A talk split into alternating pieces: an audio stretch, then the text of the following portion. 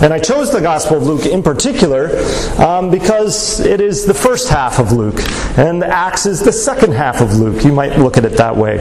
Um, and so we're going to be looking at Luke uh, chapter 24, verses 36 to 53. And you'll notice as I read the text uh, the similarities uh, between the beginning of the book of Acts and the end of the book of Luke. In fact, they overlap almost verbatim in some parts.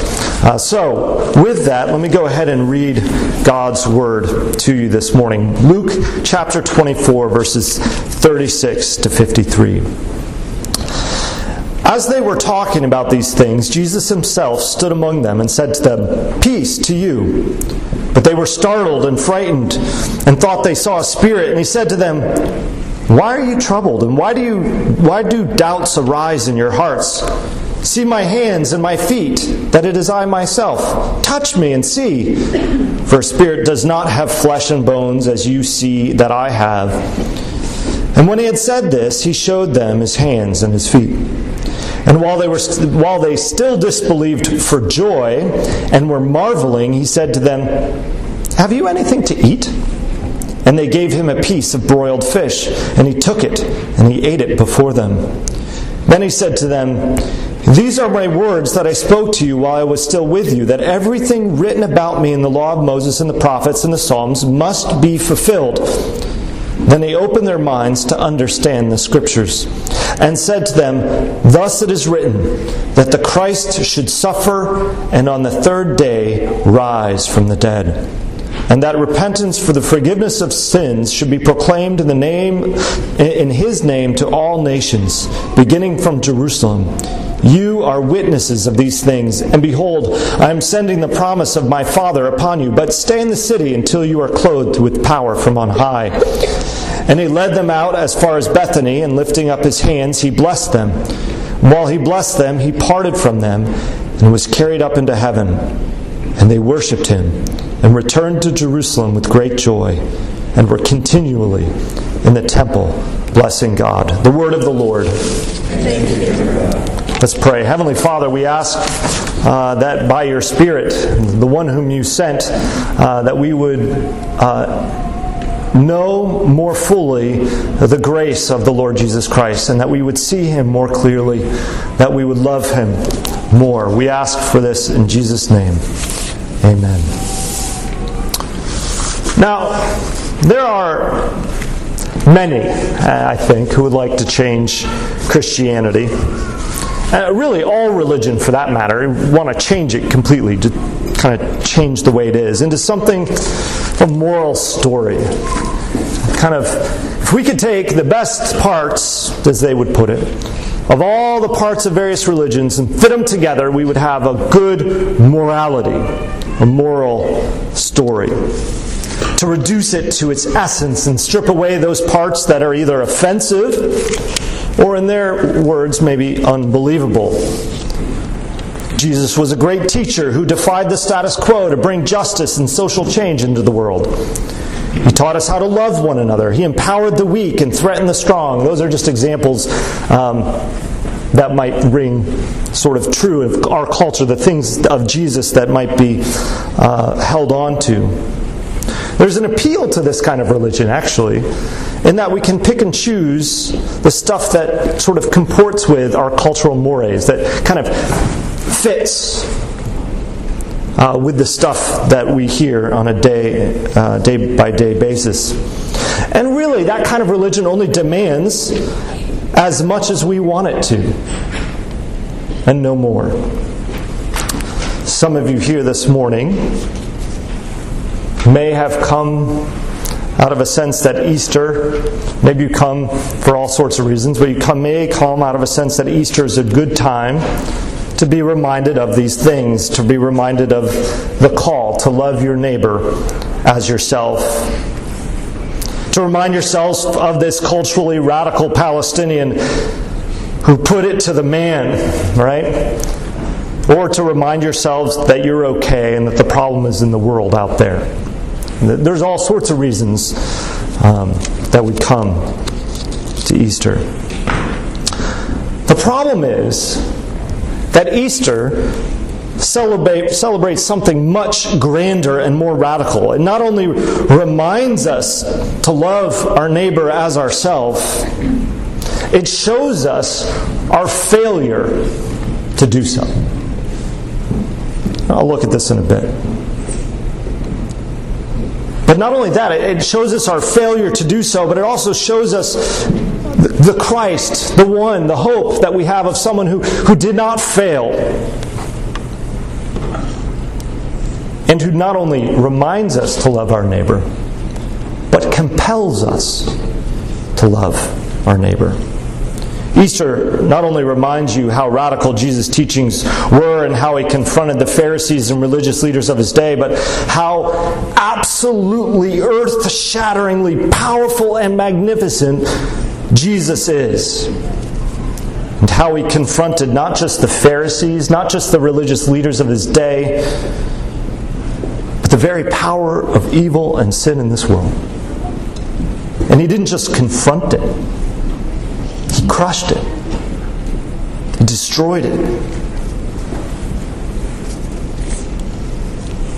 And the thing, the evil that Christ confronted and crushed, is not some evil out there in the world, some general thing, but it is the evil, the sin that dwells in us. In other words, Christ confronts us. Our whole entire trajectory of life on account of evil, apart from Christ, was a trajectory toward the grave. It was spiraling in that direction, it was moving that way.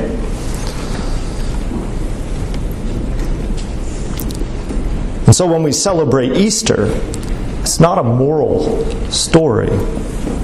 We celebrate the resurrection of the Lord Jesus Christ, who overcame the grave. And this this good news, Jesus risen from the dead, transforms everything.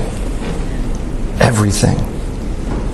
It changes our grave graveward trajectory, that spiral. It gives us confidence that evil does not prevail, that there is hope for justice and truth.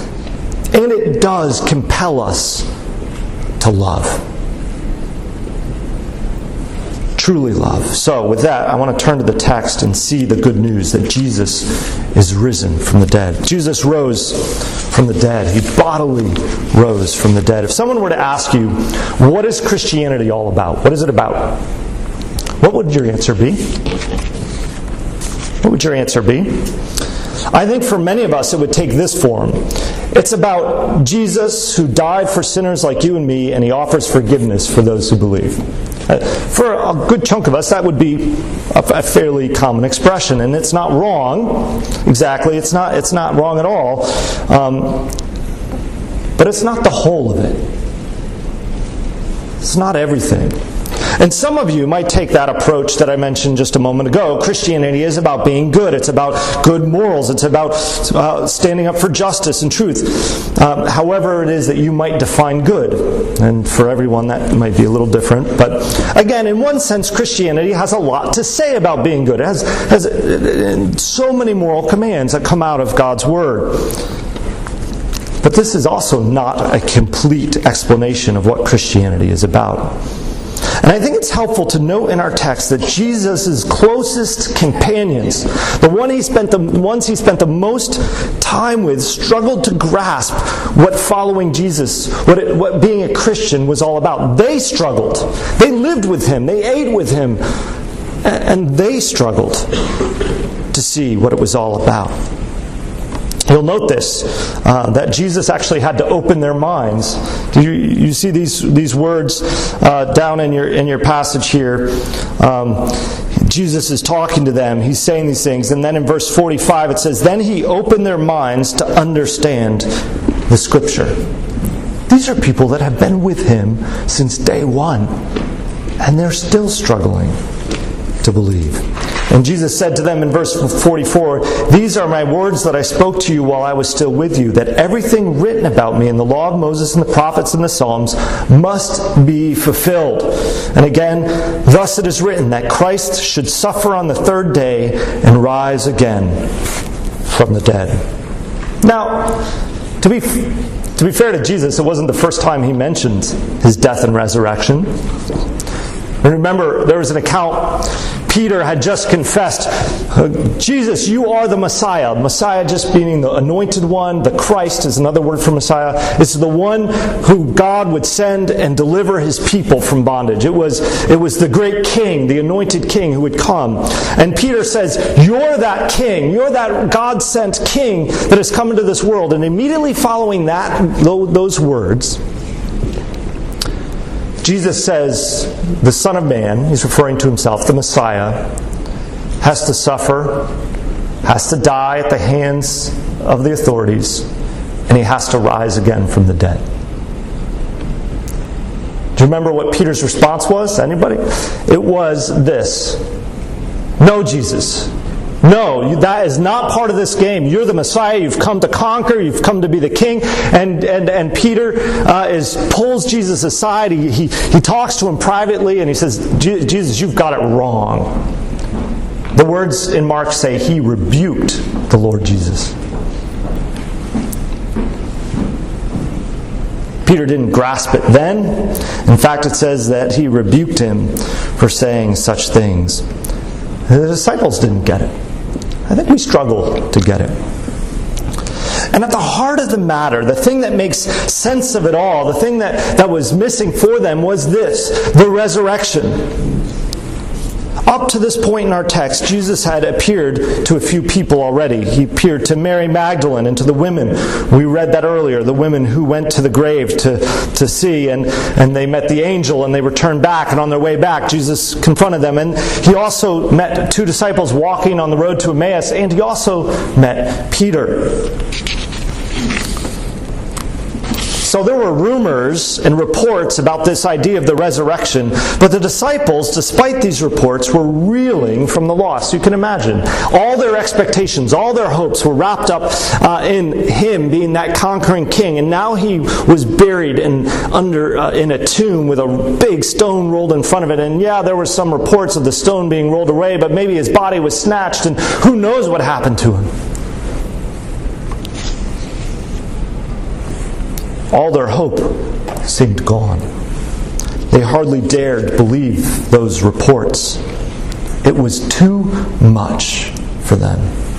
And it was in this moment that our text says that Jesus stood among them. I don't know what that looked like. Um, but I, Sort of imagine the scene a little bit. Uh, Andrew says to Matt, Matthew, maybe, and says something like, So, Matt, uh, what do you make of Peter and Mary's claim? Do you, do you think it holds any weight? And maybe Philip jumps in and says, It seems ludicrous to me. I mean, he's gone. And then maybe Matthew pipes in then at that point says, well, maybe it's just their grief talking. People have all sorts of experiences in the midst of grief. Maybe it's their grief talking. But, but you know, those two disciples walk to, to, to uh, um, uh, Emmaus, maybe, maybe they were right. And then all of a sudden Jesus pipes in, peace to you. Here they were, drowning in their sorrows, wondering at these reports, trying to figure out what in the world was going on, scared for their life. And Jesus is there. He just appears and he's in their midst and he says, Peace to you.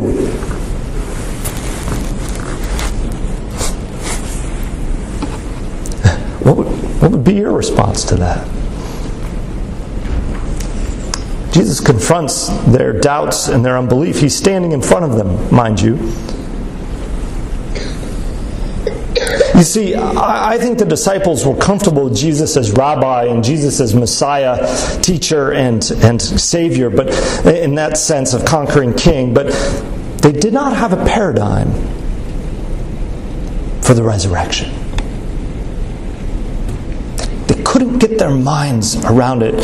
Sure, Jesus may have mentioned it before, but they understood the resurrection as something, something happening, happening sort of at the end of time. After, after you've died, there'll be a general re- resurrection when, when the dead will be raised and, and th- those faithful uh, believers will be raised up.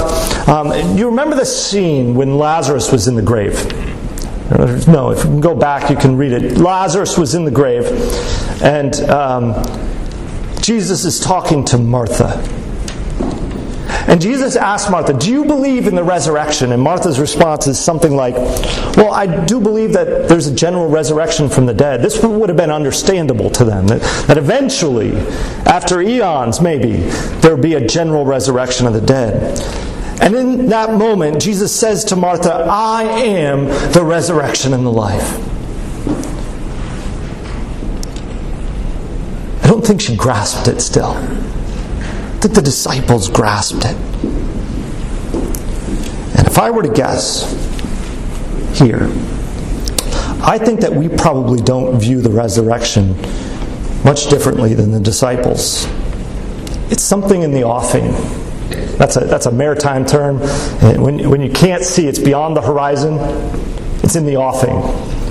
Sorry, I use sometimes I use terms like that, but something that we will encounter in some time, in some place, even feels like some alternate universe.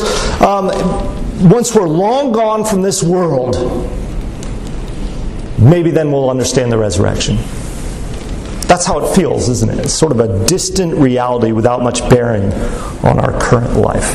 What does the resurrection, how, what, what significance does it have for me now? But here was Jesus in their midst, fully alive, and it still was too much for them to believe. And so Jesus asked, Why are you troubled? Why do doubts arise in your hearts? See my hands and my feet, that it is I myself. Touch me and see, for a spirit doesn't have flesh and bones, as you see that I have. It was all too much for the disciples to digest, to take in. They watched him arrested They'd watched him beaten. They'd watched him mocked and hung on a cross. They watched him die. And they took his body down and they wrapped it in grave clothes. And they put spices on him so that he wouldn't stink because of his rotting flesh. And they had put him into a tomb and they had rolled a big stone in front. It was too much that he was here now. It wasn't him, it was someone else, it was something else. So, what does Jesus do? He holds up his hands. He sticks out his foot and he says, Come over, put your, put your hand right here, touch. I think at that moment they started to they started to tremble and they started to, to get that kind of look in their eyes like this is really Jesus. And and all their fears and anxieties of what this apparition was, but no, it's really Jesus. All of that all of a sudden turned into another form of unbelief. It wasn't unbelief, it was disbelief. It was that feeling of of wonder and awe and joy. And it says they disbelieved for joy. They still didn't grasp it uh, they still didn't get it. Friends, the reason we struggle with the resurrection is because it's too good to be true. Too good to be true that death won't have the final say. It's too good to be true that sin does not have all the power over us. It's too good to be true that life doesn't just spiral toward the grave and end, but that it bursts out of the grave in new life, resurrected life. There's, it, that just doesn't seem to be true. It's too much. It's too good. It's too hopeful. You see, if you came here this morning for a morally uplifting story of how love conquers all and that we simply need to love, and friends, you're just scratching at the surface of the significance of Easter. Love does conquer, and the resurrection is the proof of that. But it's not some abstract, highly spiritualized picture. No, it's Jesus literally dying, shedding his blood, being pierced, hanging on a cross. And he did that for love's sake, because he loves us. Because apart from that great act of love, in dying, sin would continue to have its sway over us. Sin would and does bring us to the grave, and that would have been for eternity. But Jesus died that we might live. And all of that crucifixion stuff is meaningless apart from the resurrection. Jesus bodily rose from the dead, not just because he is God and he can, but he did it in order to break sin and death death and sin no longer have power. It seems too good to be true. Have you ever been in a moment where you've been overwhelmed with the impossibility of what you were experiencing? I, personally, I think when I watched my children give birth, and it was a crazy experience for anybody who's gone through it. Um, but I sat there and just, I couldn't grasp it. I couldn't grasp it. The wonder and awe Maybe for you it was some natural wonder, or maybe it was the sudden appearance of a long lost friend or family member. They knock on the door and you open the door and there they are, and you're just, wait a minute, you're supposed to be a thousand miles away, and here you are in my living room, and there's huge embraces and joy, and you just say, I can't believe it to be true. I cannot believe that you're here right now. Have you been, you've been in those situations? Maybe it was a gift, kids. Have you ever received a gift? And you just thought was impossible to get. And then all of a sudden, there it was on Christmas morning, and you're like, it can't be true. It's not true. You say, someone pinched me. I must be dreaming. Have you ever been there? All of these things pale in comparison to the risen Jesus. It is too good. It's not too good to be true, it's true. It's just too good. So good that our minds cannot comprehend its goodness even when it's standing right in front of us. In a moment of levity, it seems, Jesus says, Y'all have anything to eat around here? I don't know, I just pictured him saying it in a southern accent. Y'all have anything good to eat around here? You know, that last meal that I had was a few days ago, and I could really go for something, and I think I smell fish. but even in this, he's saying, I'm real. I'm here. And Jesus would then go on to reveal himself to hundreds of others. And when Paul would later write to the Corinthians, to a bunch of Gentile converts who had no concept of resurrection, uh, he would say, he'd say this For I delivered to you as of first importance what I also received that Christ died for sins in accordance with the Scriptures, that he was buried that he was raised the third, on the third day in accordance with the scriptures and that he appeared to Cephas, then to the twelve, then he appeared to more than 500 brothers at one time, most of them, most of whom are still alive, though some have fallen asleep. Paul's saying, in that moment, he's saying, you know what? This is of first importance, and it, it is so true that you can go and ask any of these people. I've got a list of names. You can ask any of them. Still alive today, who are witness to the resurrection says, I delivered to you as first importance what I also received that Christ died for our sins, that he was buried, that he was raised on the third day. Friends, what is Christianity all about? Yes, it's about the atoning death of Jesus, that he died on the cross to pay for your sins. Yes, it's about new life, about living a life of love, loving one another. It's both of those things. But there's no atonement and no life of love without the resurrection. Paul says in Romans that he was raised, that is, Jesus was raised for our justification. In other words, he was raised that we might have forgiveness of sins. And at the end of his exposition on the resurrection in Corinthians, he says, Therefore, my beloved brothers, be steadfast, immovable, always abounding in the work of the Lord, knowing that in the, in the Lord your labor is not in vain. He has just finished this huge exposition on the resurrection, and he concludes with love, bear fruit, you see, in the power of the risen Christ, we abound in the work of the Lord. We labor to love. Well, even as the disciples were trying to take in the fact that Jesus was in their midst, that Jesus was standing in front of them, that they could see and touch his wounds, and he would eat the food that they had prepared as they were wrestling with all of this. Jesus was on a mission. His goal was that his resurrection and its power of life would be made known to the world. He says in verse 46 Thus it is written that the Christ should suffer on the third day, rise again from the dead, and that repentance for the forgiveness of sin should be proclaimed in his name to all nations, beginning from Jerusalem. You are my witnesses of these things. And behold, I'm sending the promise of my Father upon you. But stay in the city until you are clothed with power from on high. Friends, this is the good news.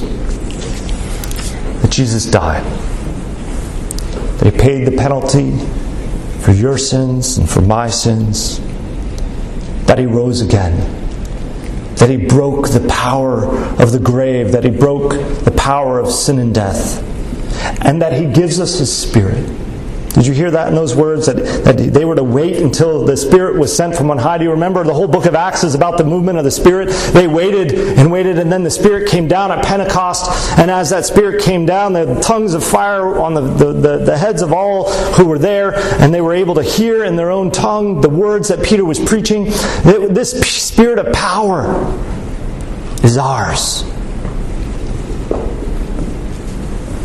Spirit who empowers us to live now, to love now. And what does this love look like?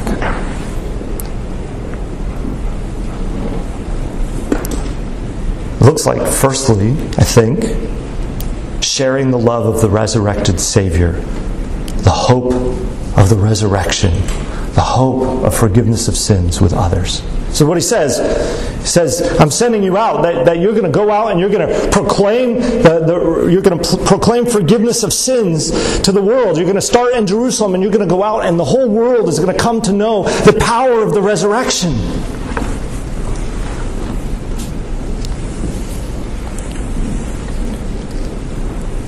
As we think about Easter, how do you think about it?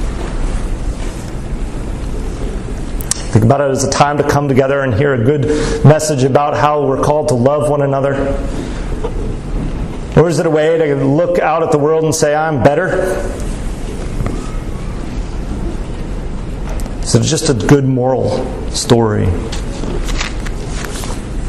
Friends, it's none of those things. It's the power of God over death, over the grave. It's the power of the resurrection. It's the hope of the gospel for forgiveness of sins. It's the power of love. Love for us and love that pours out of us into others. It's the power of Christ. Let's pray. Heavenly Father, uh, we thank you for the Lord Jesus and the hope of the resurrection.